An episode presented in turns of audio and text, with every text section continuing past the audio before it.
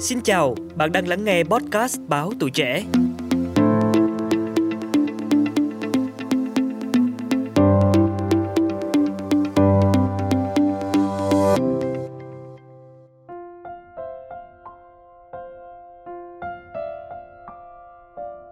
Khi Sài Gòn vừa tắt nắng, dòng xe cộ ồn ào dần nhường chỗ cho những tiếng rao, những phận người lấy màn đêm làm chốn mưu sinh.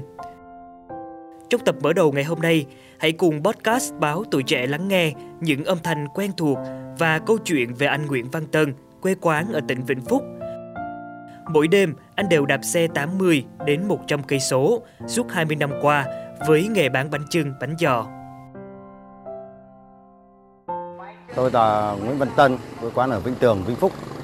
À, vào đây cũng được ờ, hơn hơn 20 năm rồi, mà làm chỉ có một nghề này, làm ờ, từ năm 94 rồi, chỉ chuyên đi bán bánh giò.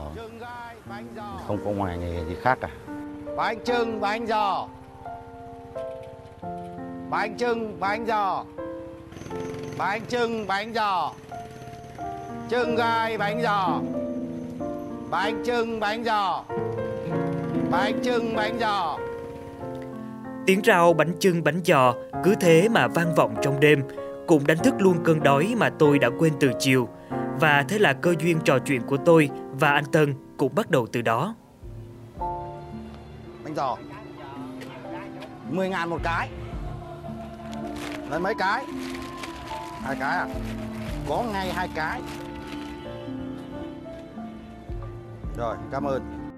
Cuộc đời lúc bắt đầu đi thì là ở ngoài quê thì là lúc ấy cái năm 93 thì vào vào nó nó tiền tiền nó nó nó nó, hiếm. Nên là lúc ấy phải vay mất độ 400 nghìn tiền lời bắt đầu là xuất thân ra đi. À, cái nghề này thì vốn liếng thì không không nó không đáng là bao nhiêu cả. Cái thời trước thì cái bánh nó còn rẻ thì nghề thì chỉ có một hai trăm Tùy từng theo từng uh, như mấy mùa khô này thì cứ bán hết 50 bánh thì lời ra cũng được ở trăm sáu trăm bảy ăn uống đi rồi thì còn trăm rưỡi. Trung bình là một đêm thì phải tầm cỡ nếu mà đạp xe đi phải tầm cỡ từ 80 đến 100 cây. Có những lúc như cái gì nó ế quá đi bán ví dụ đi ba bốn chục bốn chục cái bánh đi mà lại đem về tận 20 cái 25 cái. Hôm thì đem về cả nửa sọt không có tích công nào cả có hôm thì còn âm cả gốc. Bán chưa đủ gốc nhiều lúc cũng nản lắm chứ. Đêm nằm cũng nản lắm mà thôi bỏ nghề này đi nghề khác. Mà sau nghĩ đi nghĩ lại thì cũng là phải thôi có cơm có chợ bữa chợ có phiên thôi đành bữa này hay bữa khác phải cố gắng thôi chứ không làm nào được cả.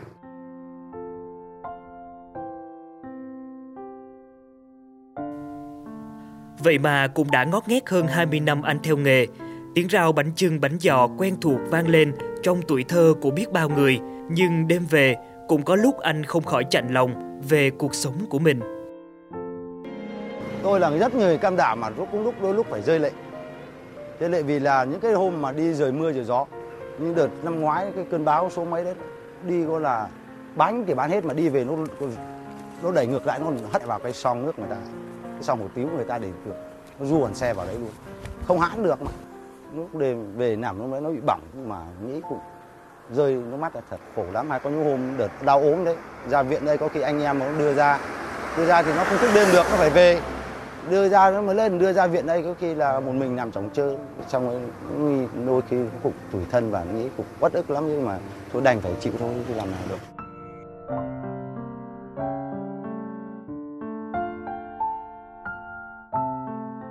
Giữa đêm khuya vắng, anh vẫn một mình trên chiếc xe đạp cũ, chạy qua biết bao nhiêu ngõ ngách của Sài Gòn. Tôi biết lẫn trong tiếng rau còn có niềm tin và hy vọng của một người bố về tương lai của các con. Ờ, nhớ mới gọi. chung là sao vợ sao con thì cũng đều nhiều đêm về nằm thì cũng nhớ nhà cũng nhớ vợ nhớ con thật mà thứ cũng là phải là đình để để để gác lại là hy sinh để nuôi các cháu cho nó ăn học cho nó bằng người bằng xã hội tất cả. Nói chung là chính quy lại cái nhớ nhung là cái gửi gắm gì thì mình cũng phải chôn sâu và chắc chắn rồi để đấy.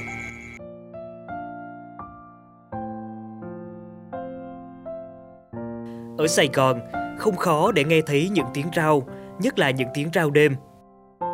Chẳng biết từ lúc nào, những âm thanh đấy trở thành một trong những điều đặc trưng của cuộc sống nơi thị thành – dù tất tả và cơ cực, Dù có chạnh lòng trong những đêm muộn, nhưng đó là động lực, là niềm tin cho cuộc sống hiện tại và tương lai của biết bao số phận.